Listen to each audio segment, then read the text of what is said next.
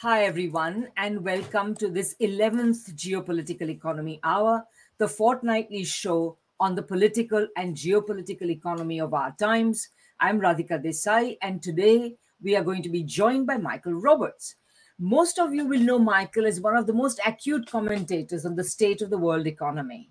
He has experience working in the financial sector and has also been a labor activist. So he brings a very unique combination of perspectives on his work and provides us with a with a very informative perspective on the unraveling of the capitalist world economy in recent decades.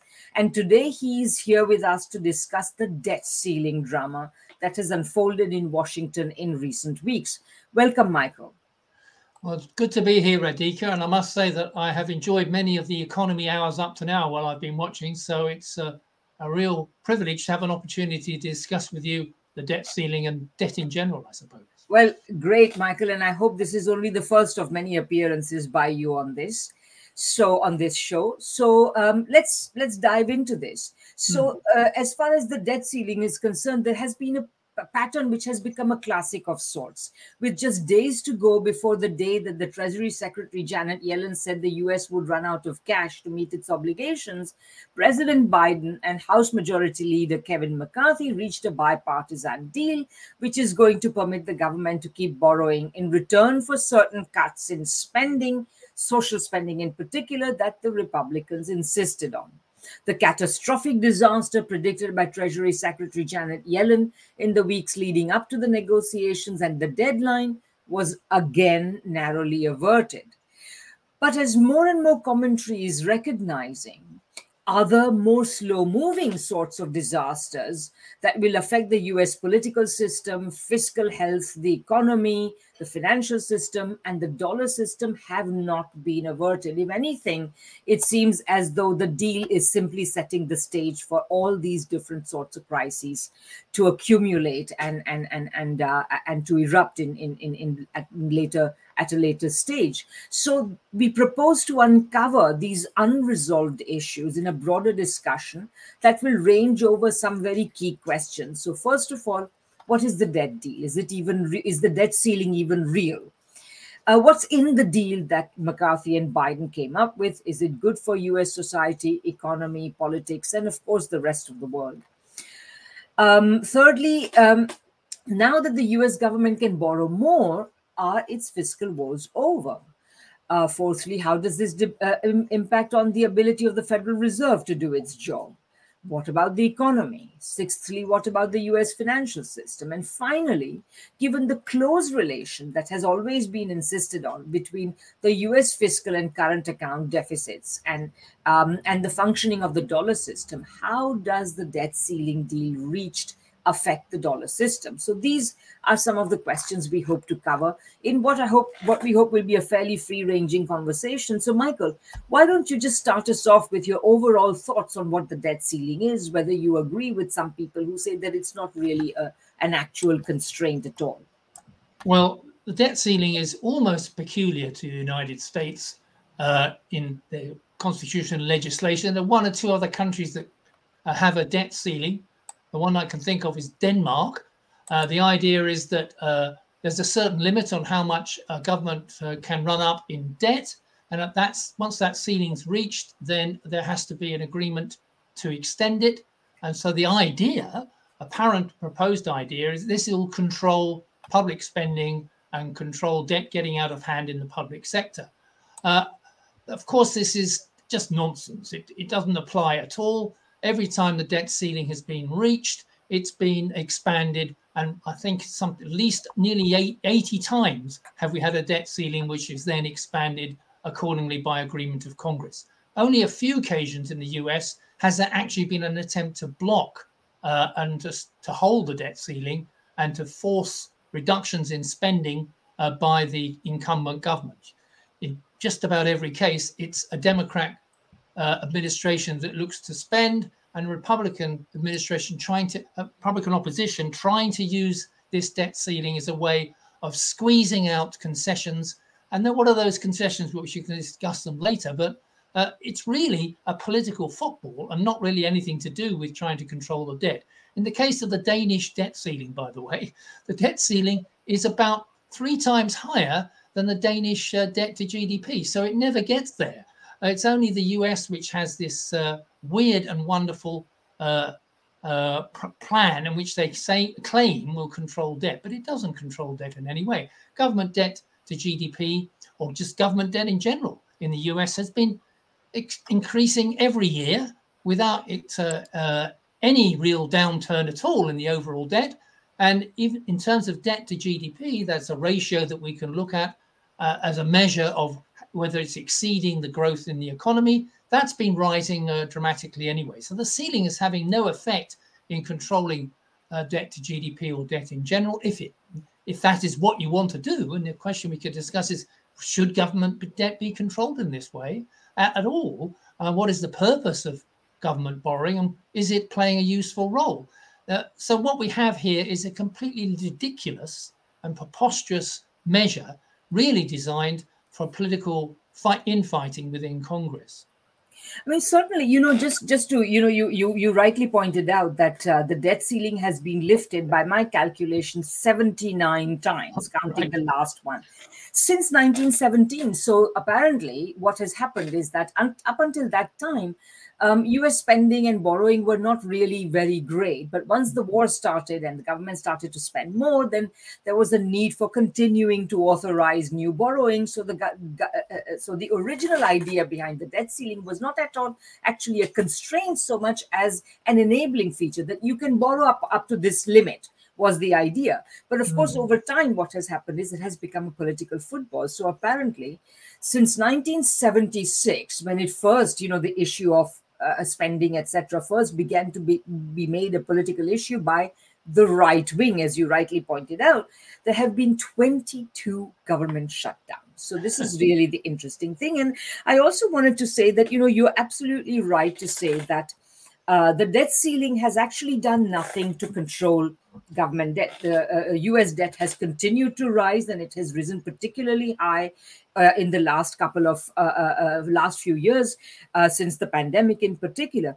But what these uh, what has happened is that the particular way in which the uh, debt ceiling has been politicized by uh, the republicans in particular what this has done is it has controlled the reasons why the debt goes up. So the debt has gone up not because the government is profligate in spending on social security or, or anything like that. US social spending is among the meanest uh, hmm. in the overall OECD country uh, uh, league tables.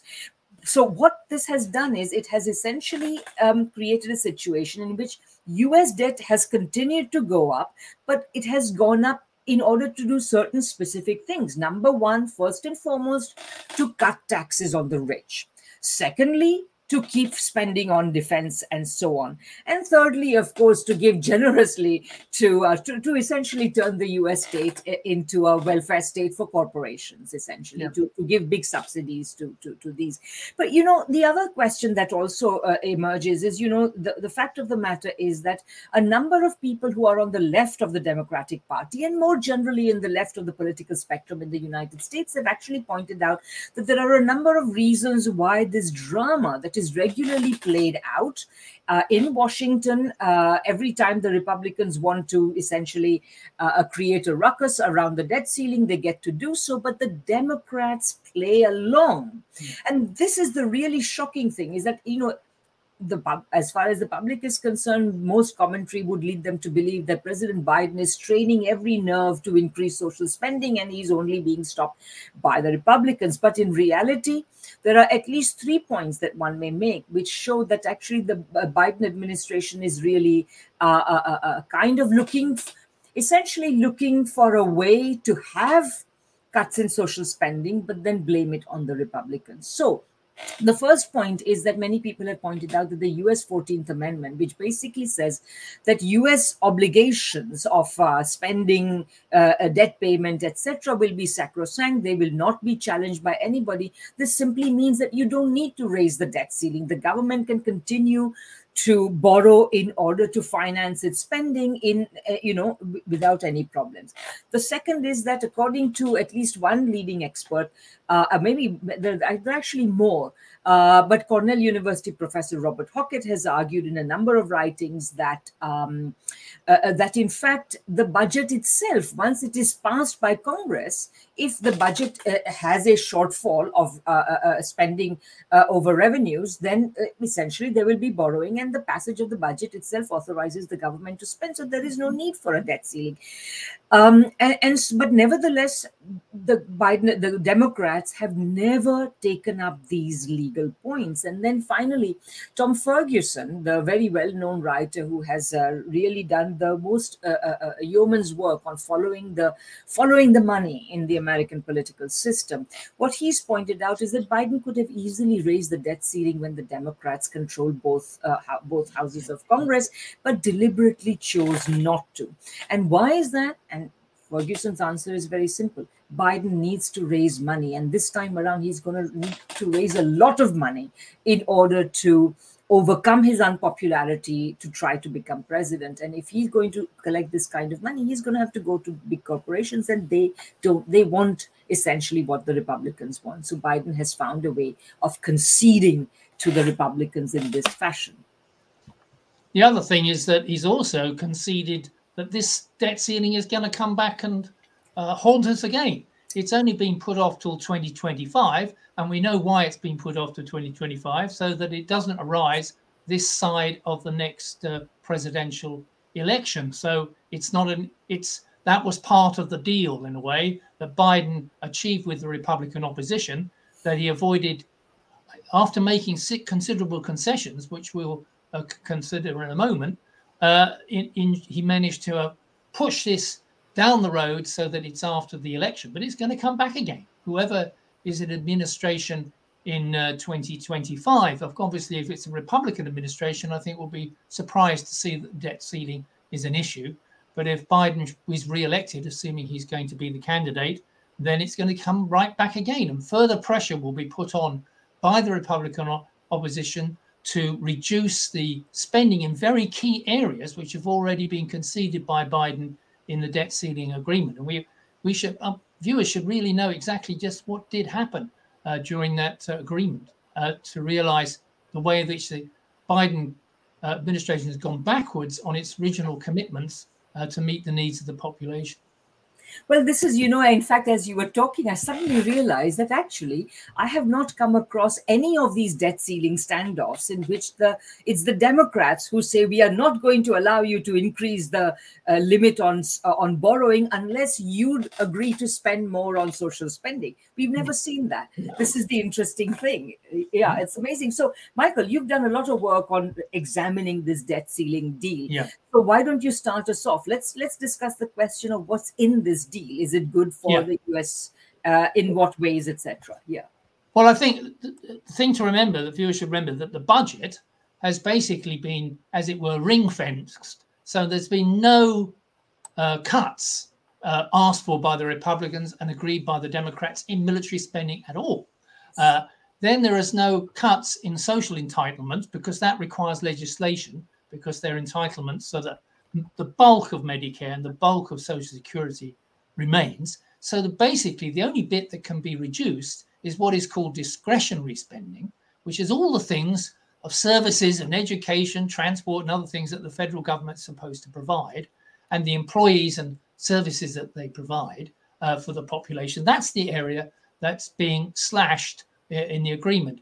And I think we have a graph. I'd just like to show you that first graph I, uh, I've brought forward for the discussion. You can see here now in the graph, the blue, big blue block is the military spending, the official military spending, which is about $800 billion a year, which uh, Biden plans to expect, spend. And on the purple side, you can see all the what is called the non-defense discretionary spending.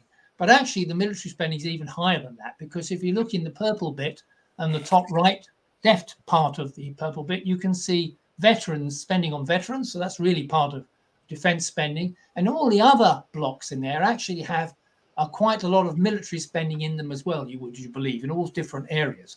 And really, the total uh, spending that Biden is now committed to on the military front in arms and other defense of the realm, if you want, uh, is $1 trillion a year, $1 trillion a year with no exemptions to cut that back. So all those purple bits, which are now down to about five or 600 billion, are going to be reduced not only in real terms over the next few years, but also in cash terms. So it's even a bigger fall. So this this this budget concession, things like, for example, uh, to get food stamps at work, if your income is so low in the US, you get food stamps. But now uh, you will not be able to get those until you've reached the age of 54. It used to be 50. So it means that uh, now it's they've extended the uh, range of age before you can get a get a food stamp help and various other measures like that for cutbacks in all kinds of areas on the purple side, which uh, uh, Biden has agreed to.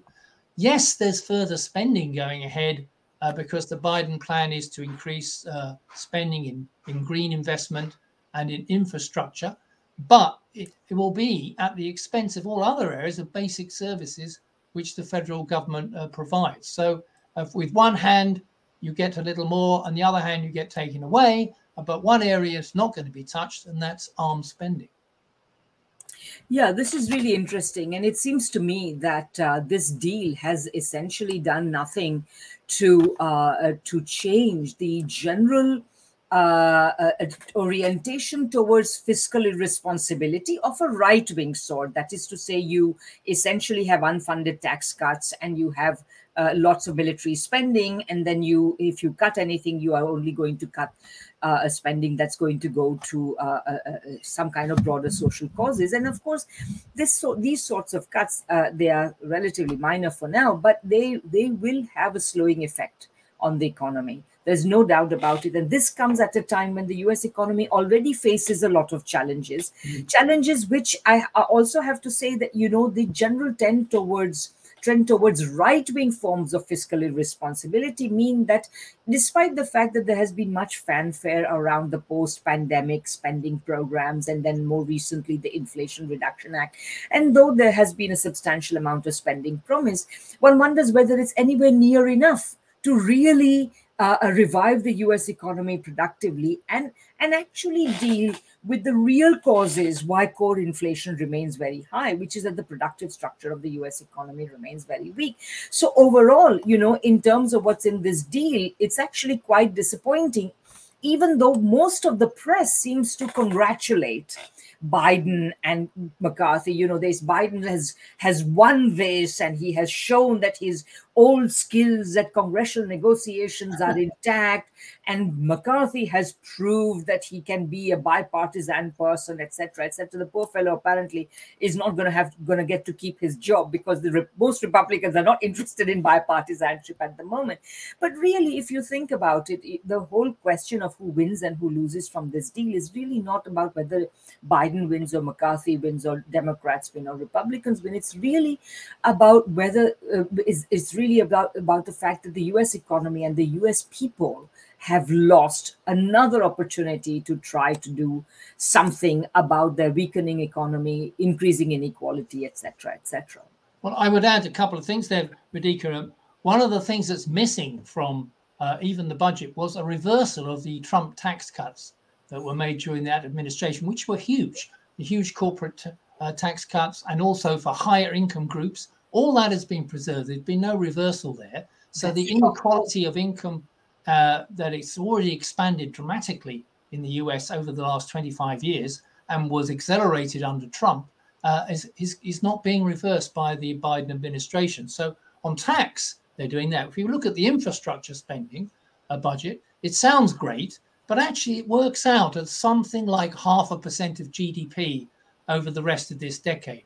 Now that sounds, uh, to me, way short of the requirements that are needed to uh, re- to move us towards a green environmental uh, structure for the uh, industries of transport and energy and so on, which are so vital for us to sort out by the end of this decade. Because as we now know, and as scientists are telling us, that we are going over the tipping point of 1.5 uh, yes. degrees centigrade above pre industrial levels on global temperature this decade, almost certainly. And if we go beyond that level, it's a tipping point, which means that it's irreversible damage to the planet in terms of droughts and floods and uh, uninhabitable areas of the of the continent. We're already seeing the level of fires and other things developing in northern Europe and in North America as well. So uh, we know that something has got to be urgently done on this area. But even the program that presented to supposedly move towards green investment in the US is way, way inadequate. And so the main structure, as you say, of the economy, of the rich controlling the vast majority of wealth, earning the most of the money, and the government unable to do or unwilling to do anything about uh, that uh, structure. And that remains, that hasn't uh, altered as a result of anything Biden has proposed and, and is implementing. And it's uh, now actually being chipped away at uh, by the debt ceiling agreement. Well, this is it. I mean, you know, just uh, I just want to uh, respond to your very, very important point. I mean, we're living in a time when but this is going to be a 2023 could be the hottest year on record already. Mm-hmm. We've already had April and May showing unprecedented levels of heat. So I, I, I just a little climate interlude here, because it seems to me that uh, you know uh, uh, very often with the Biden administration taking office, everybody was told that you know well now we will have see some movement on the climate agenda, etc., etc. But the more closely you look at what's happened, you really realize that essentially the strategy of even the Democrats in the United States, let alone the Republicans who don't even accept that there is a climate or there is anthropogenic, anthropogenic climate change. Um, even the Democrats will only implement those aspects of some sort of climate change, uh, uh, uh, some sort of program to address climate change, provided it makes lots of money for the big corporations. Yes. Ultimately, yes. this is the key to understanding it. So that in reality, this is not uh, uh, uh, uh, climate just is an issue, uh, is an excuse to give more subsidies to big corporations, and this is where I think we are going to face the biggest obstacles. I mean, this is really content for another program, but I just wanted to to mention yeah. that. Well, but, as you say, it's subsidies. The, the infrastructure program of the Biden is subsidies to big business to carry out green investment and tax exemptions. Actual direct government investment to do projects to build uh, environmental projects directly, but through government investment, hardly exists at all.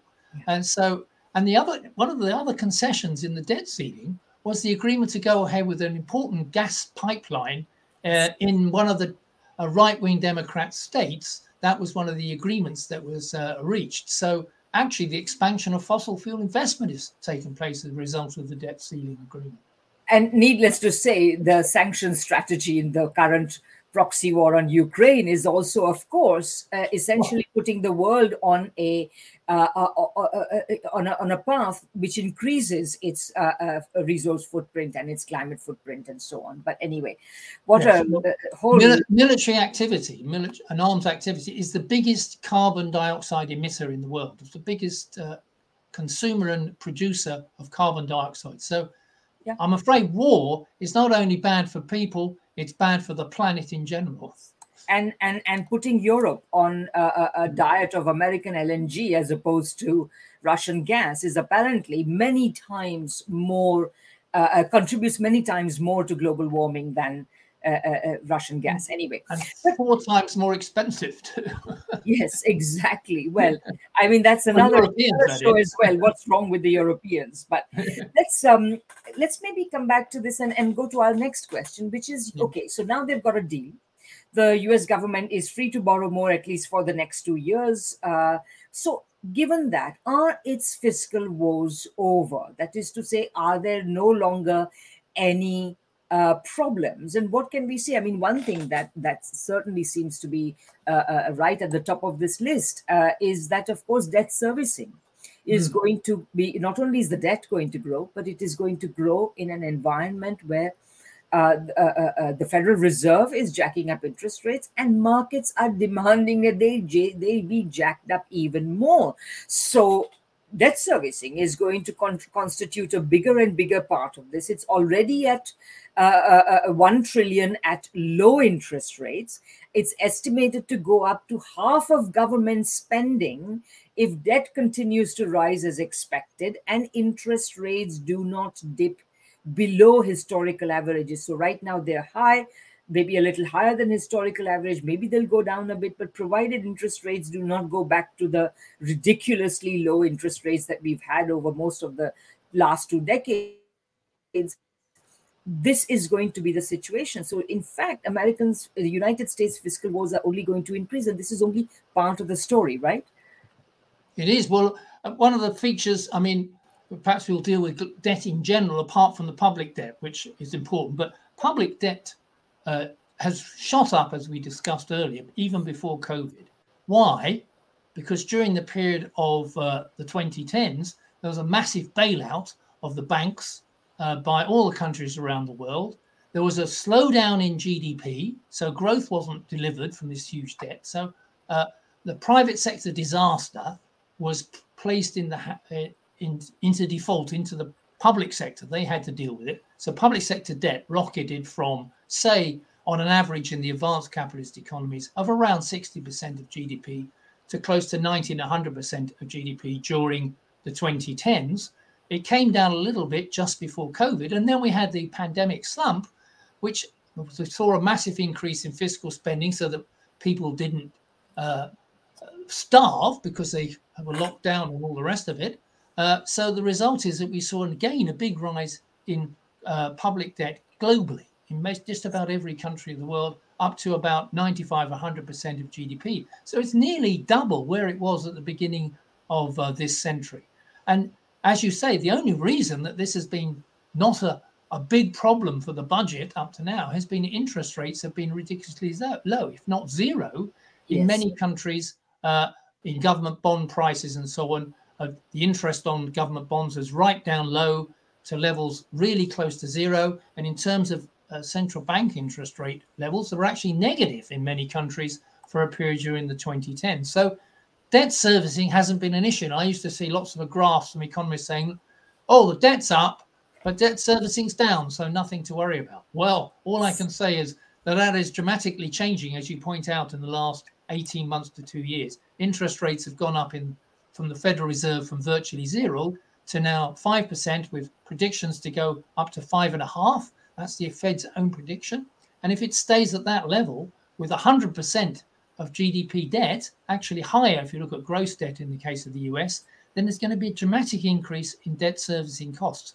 And that can only eat into uh, real productive use of uh, government money. Uh, you, you'd be like lots of emerging economies, so called emerging economies, that have huge interest payments that they have to make on their public sector debt. Uh, the US will be, be becoming a what I would call a global south uh, public sector if that continues over the next five to 10 years.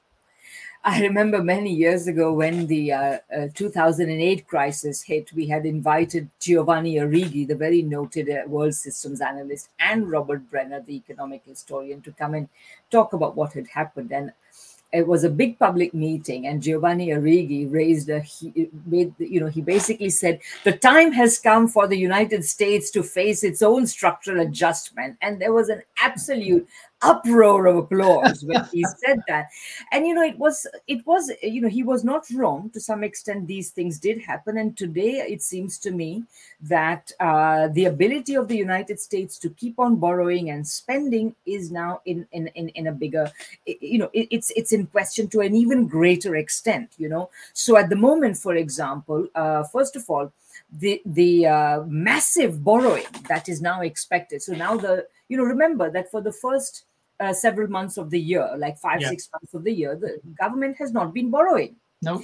And despite that, you had a drop in the value of US treasuries, yeah. which led to these banking collapses and so on, because they had had too much of their assets were in the form of treasuries and these assets had lost value and blah blah and so on we know that whole story we've covered that in a different program but but but so that was already happening now there's going to be, according to all accepted estimates, about $800 billion of borrowing in the next four months and a trillion dollars of borrowing before the end of the year. All this debt issuance is going to put a put huge pressure on the market. The question is, you know, if the US could not uh, already could not borrow without raising interest rates uh, uh, in the past, this is going to become an even bigger problem. So this is going to keep interest rates high. And what's more, all of this is happening when, in fact, there are deep structural reasons why the United States is going to keep needing to borrow more. Number one, it's an aging society. Aging societies are going to have to spend more. They're going to have to borrow more, unless, of course, they they subject the elderly to a level of neglect which we have not yet seen in advanced capitalist societies. Number two, uh, uh, there's going to be, uh, uh, you know, the the these these constraints on borrowing are going to also constrain government spending, and without very substantial government spending, you're not going to turn the U.S. economy around. And if you're not going to turn the U.S. economy around, while also refusing to tax the really rich, your revenue side is going to remain very weak, which means it's a vicious circle, really, exactly. Exactly. If you don't carry out government investment big time in order to raise the productivity of the economy in productive sectors, then growth will remain. I mean, the, the Fed is, and the government is predicting growth rates this year of maybe a half a percent, and maybe one, but half a percent ma- uh, minimum. Uh, next year, much the same. And in fact, uh, the budget, Congressional Budget Office predicts that the average growth rate in the US will be, in real terms, for the GDP, about 1.8%. I don't think they'll even achieve that at the current rate. But even on that basis, that's not going to be enough uh, to avoid uh, a problem not only in the public sector debt, but in debt in general. Uh, because what's going to happen in order to compensate from that is that companies uh, and others are going to borrow more, and the government will be forced to borrow more because it's not getting the revenues uh, as a result of uh, higher incomes that everybody is getting. Apart from the inequalities of uh, the taxation system, which is just ludicrously inequal.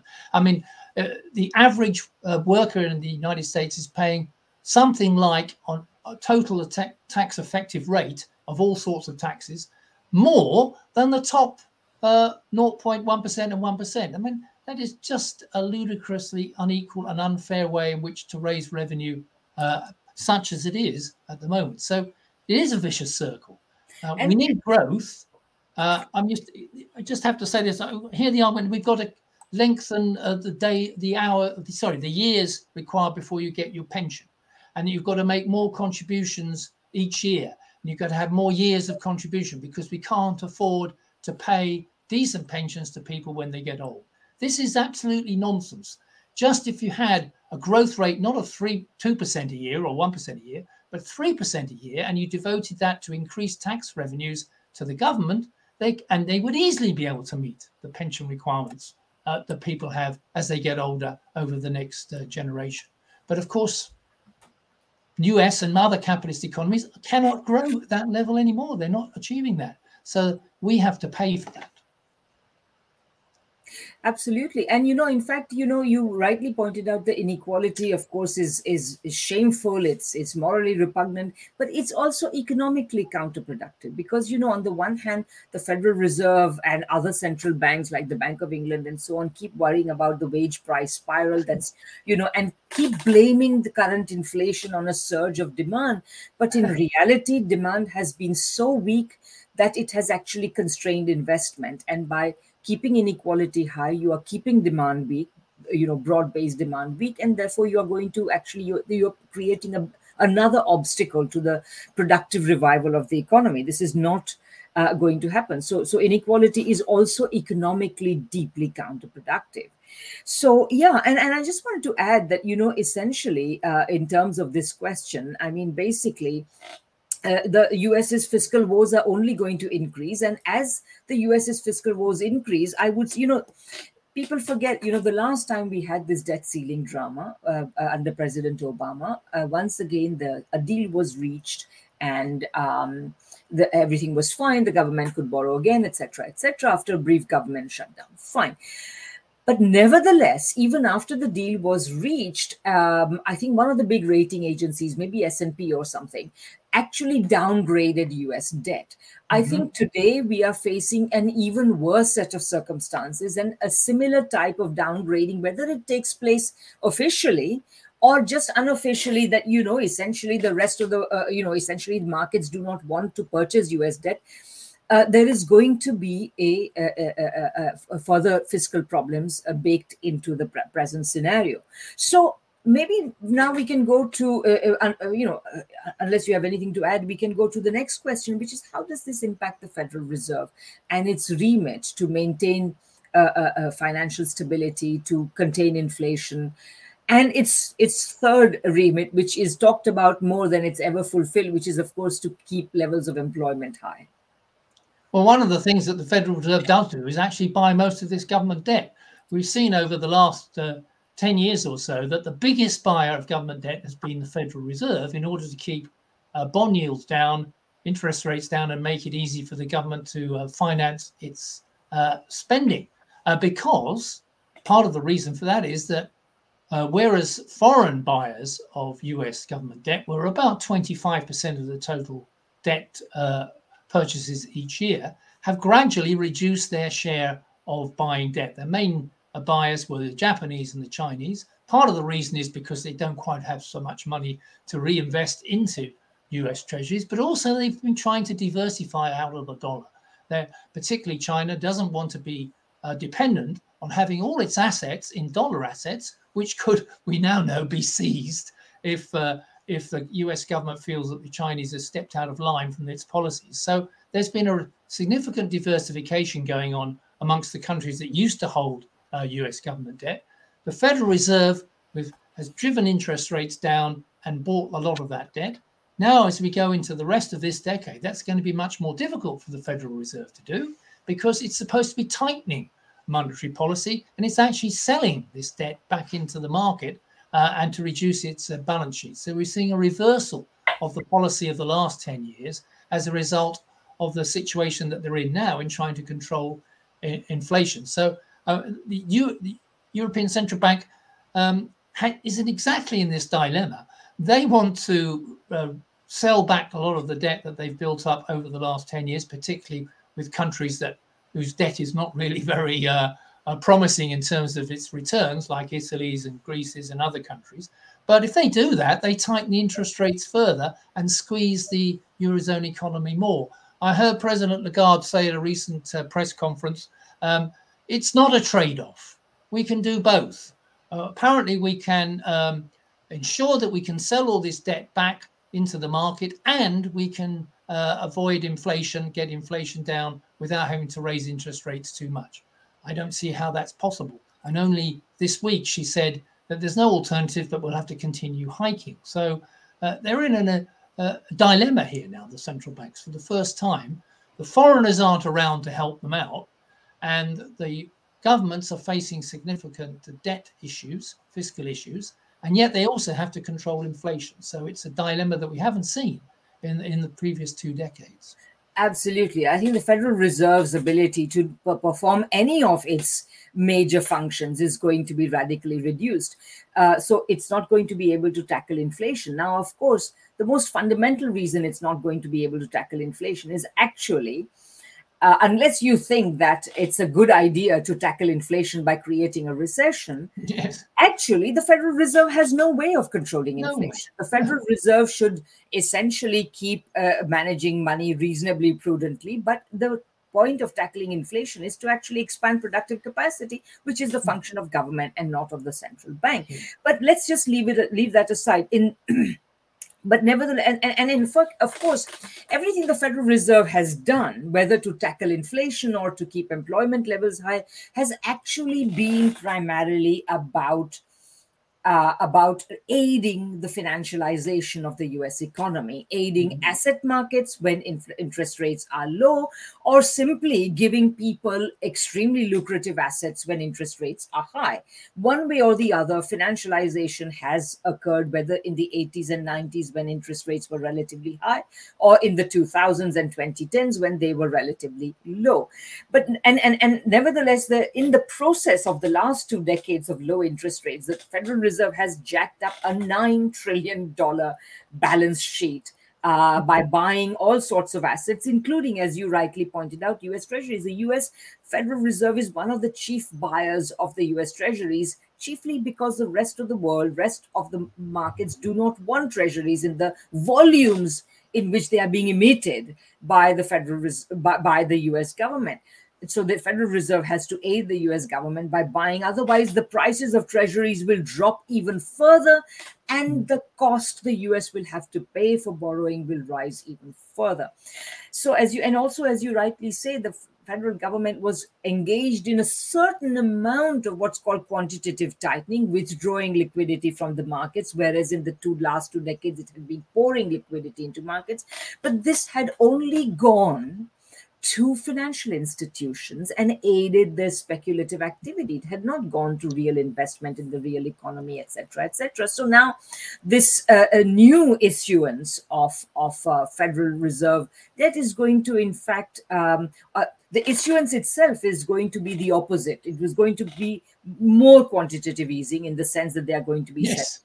uh, uh, uh, more bonds. But on the other hand, of course, rising interest rates are going to actually have a, a, the effect of a certain amount of tightening, but none of these processes are under the control of the Federal Reserve. Mm-hmm. Meanwhile, and this is my final point on, on this matter, its ability to maintain financial stability is yeah. going down the tube because the big reform that was made after 2008 and the reforms after 2008 were very weak. But one of the ones that seemed to be functioning was to require uh, uh, banks to hold greater reserves. And a large part of these reserves were constituted by US government debt. But now the debt is falling in value, and that means that the reserves of banks will be increasingly found to be inadequate. And we are bound to witness new episodes of what we saw in March and April this year. So the ability of the Federal Reserve to guarantee financial stability is going to be even weaker. One of the ironies of the recent banking crisis was that the Silicon Valley Bank uh, had all these depositors who were able to take their money out by the press of a button. As we know, we can do that by the internet now. Um, but so they thought we better be safe about this. So we'll we'll invest in government bonds so that we are safe. And we've got government bonds, which how can bonds not be safe? So they put a lot of money into long-term government bonds. But of course, as you point out, with a huge rise in interest rates, the value of those bonds uh, for those viewers who don't understand, but then the bond prices fall when the uh, interest rates rise. So the value of the bonds that they were holding dramatically fell. So when they had to try and sell to cover a bank run by uh, customers, they couldn't cover those uh, deposits because the value of those assets have fallen. And currently, according to the uh, Federal De- Deposit Insurance Corporation, is something like $700 billion uh, in, as it were, in the red all the banks in the US uh, because of their assets in uh, government bonds. and that situation is going to get worse. Uh, it's not going to get better. So if there's any worry on the part of customers about keeping their deposits in various banks, we could see further runs. It's no surprising that it's JP Morgan that's benefiting from all this. They've made a they swallowed up these small banks. They can uh, appear to be have lots of deposits which they can sustain and they're fleecing actually their customers by not paying them decent deposit rates and they're swallowing up the small banks. So what we're seeing is the result of this, uh, if you like, the debt crisis in fiscally is gone into the banking sector and is now squeezing and concentrating the banking sector into an ever smaller number of multi-large banks. Uh, what could be a better case for public ownership of the banks when they're we can see how clearly it's just a small number that control the financial sector we have. I mean, that's again that that so makes me think that's another whole episode that we could do, another another show that we could do on exactly what's happened. Because of course, every major financial crisis has led to the failures of many banks, and therefore the increasing concentration of the banking system. So in 2008, of course, as a result of the repeal of the Glass-Steagall Act, which had maintained this sort of firewall between yeah. investment banking and the commercial banking, essentially once this firewall was eliminated, the big commercial banks, which are which have vast quantities of deposits and therefore vast quantities of money to throw into trading, they essentially wiped out the smaller investment banks. And that now we have uh, uh, essentially and, and, and created a financial structure in the United States in which these exceedingly large banks uh, were essentially licensed because they were covered by the Federal Deposit Insurance Corporation. They were licensed to engage in uh, speculation uh, and, and, and, and guaranteed and, and essentially assured that any losses incurred due to this speculation would be covered or any disasters would be covered by the Federal Deposit Insurance Corporation, which, mm. as you saw more recently, has also been now been extended in certain cases to cover deposits higher than the limit that was $250,000 limit, which is already quite high. But anyway, an, a, a topic of concentration of the banking system and the case for public utility banking. I think we should we should probably definitely put it down on our list it's, of topics. It's a revolving door too. That people who work for J.P. Morgan and Goldman Sachs end up in the administration or in governments of other countries. For example, the Turkish uh, government has now got a finance minister who is in Goldman Sachs, yes. and uh, the central bank governor is the person who used to be at First Republic Bank, the one of the banks that's gone down in the US. It's a revolving door. These people are either in government or in uh, in banking and vice versa. And the whole thing is totally interconnected. You know, I just wanted to mention before we move on to the next question. I read in, uh, uh, uh, uh you know, in the Hill, the, the congressional newspaper, uh, a rather right-wing person called Armstrong Armstrong Williams writing that essentially now that the Federal Reserve is sitting on all these treasuries which have declined in value, that the Federal Reserve itself has become insolvent. Yeah of course, it's meaningless to say that the central bank is insolvent, but nevertheless, it is interesting that there is a lot of critique of the Federal Reserve out there. But because so much of it comes from a certain right wing way of thinking, mm-hmm. the critique never amounts to what it should really amount to, which is that the Federal Reserve should be essentially a, a run as a public utility. It should be politically controlled because independent central bank just means a central bank that's captive of financial interests. So, uh, uh, so you know, all these things are completely erased, and we we talk about the right. Well, the right wing say that because their alternative is to close the central bank down and just yes. have a free market of banks to issue whatever they like. Uh, they believe that the idea of a central bank means socialism in the state, uh, and we need to wipe out these organizations and let the free market rule in the financial sector. Just imagine, viewers, what that would mean uh, if you were to implement that as a solution to the problem that central banks are now facing. Well, I mean, essentially, central banks, even though they have not performed this very well, the central bank, you know, without a central bank, you wouldn't have a substantial productive economy because that's what, uh, you know, levels of employment, levels of investment, etc., would plummet essentially. Which maybe brings us to our, our next question, which is how how can we assess how do you assess michael the effect of this deal on the economy? We've, we've sort of covered a bit of this already but maybe you might want to say uh, uh, something about that. Well i think one of the things i'd like to say at this point is we've discussed the public sector public sector budgets and debt. But remember that two-thirds of debt is not in the public sector. It's in the private sector. And one of the big issues that we uh, people ignore. Because every the paper talks about oh government's running a deficit oh the government's borrowing too much money. But we never talk about the huge debt that's been built up in the corporate sector particularly amongst small companies many of whom are so drowned in debt. They make no profit. They're just crawling along. We call them zombie companies because they don't make a profit hardly can service their debt and yet they they you could say they clog the capitalist system up because they don't are not productive.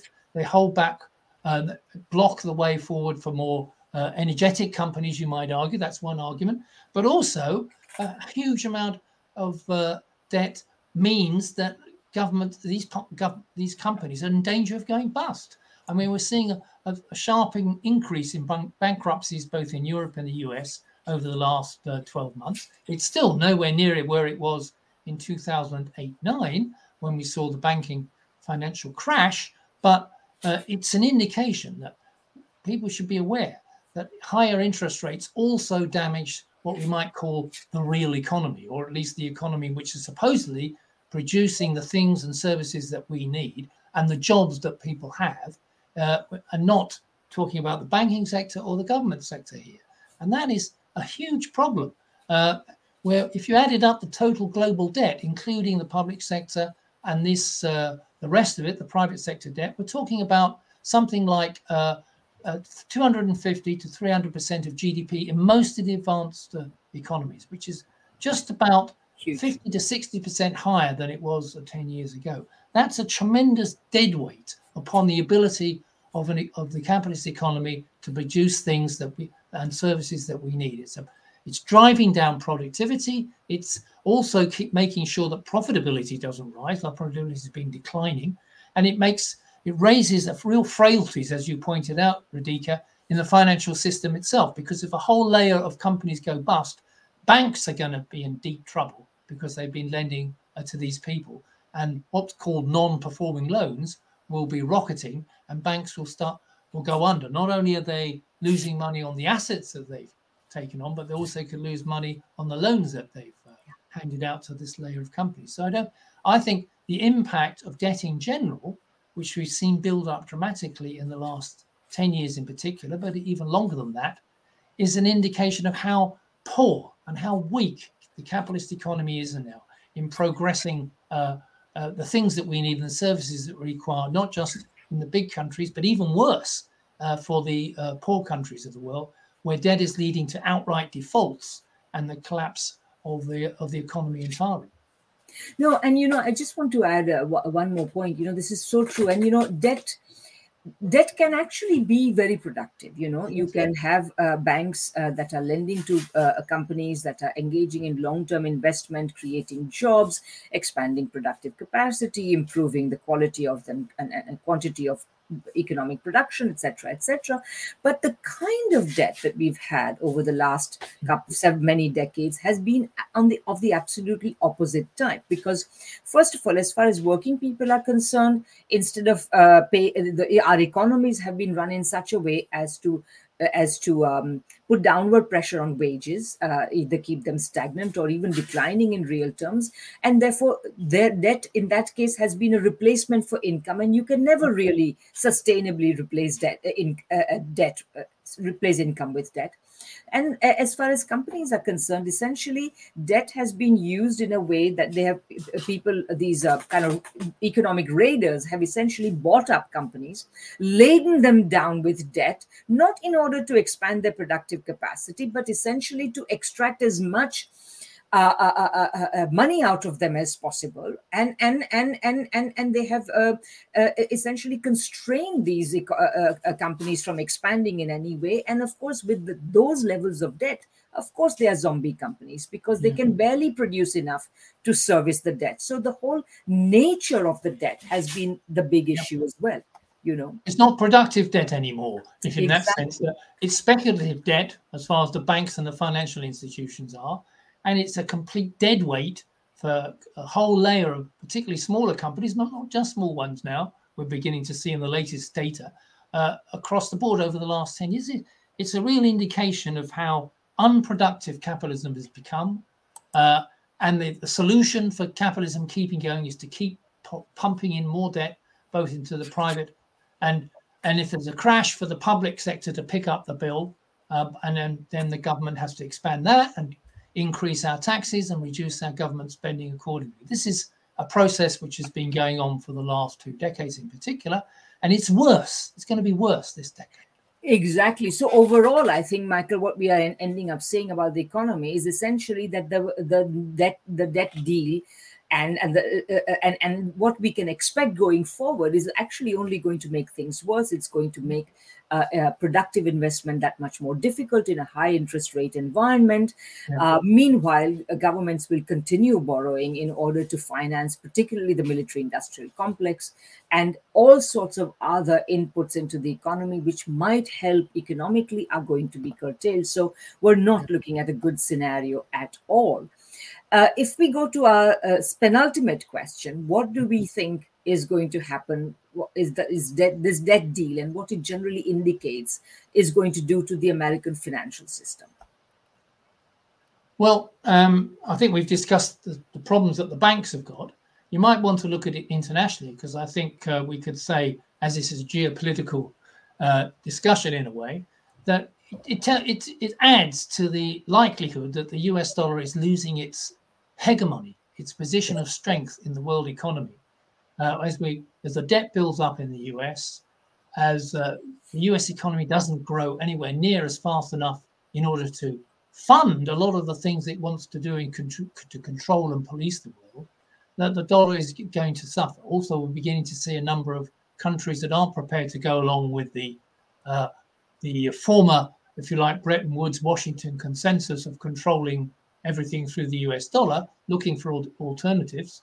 Uh, that, the US dollar is beginning to lose its strength in the world, or its dominant strength. I'm not saying it's disappeared. Clearly, it hasn't, because uh, trade is still a huge amount of trade is still in the dollar. Huge amount of financial activity and capital flows is in the dollar, and uh, reserves are still so much in the dollar, so that it's still the international reserve currency. But that situation is changing, and yes. that is beginning to deteriorate.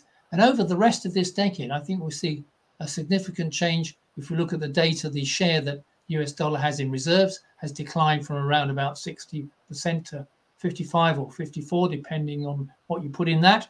And it's going to go further down. So we could be in a position, I think, as we get to the end of this decade, that less than half of all international reserves held by governments, that is to maintain their current account and their capital flows, will be less than half will be in dollars. And that is a, a change, a big change, which is the result of the inability of the US economy to grow without expanding its debt, both private and public. No, I, I think that that's that's a really great great point, and we've actually also segued into our final question, which is also you know what will this do to uh, uh, uh, the, the, the dollar system and so on, and that that's perfectly fine. So let me just add a couple of points. I mean, you know, as far as the financial system is concerned, we've already said that of course the declining value of American Treasury securities of various maturities is going to impact the uh, resilience of the banking system, and we are going to see more bank failures in the in the coming.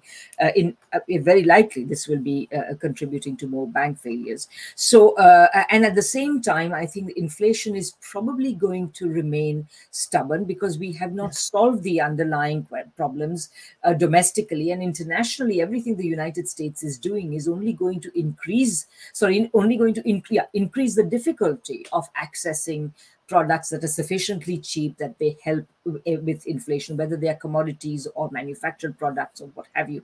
So, in that sense, I think that inflation will remain stubborn, which then means that the Federal Reserve pursuing as it does this policy where you know you have to increase interest rates to tackle inflation it's going to keep inflation higher for longer which will as we've noted in previous uh, uh, uh, a number of previous programs, um, which is going to essentially exacerbate the dilemma of preserving financial stability or preserving monetary stability. These two have been pitted against one another since the beginning of this current episode of inflation, and they will the the the, the dilemma will only get more acute.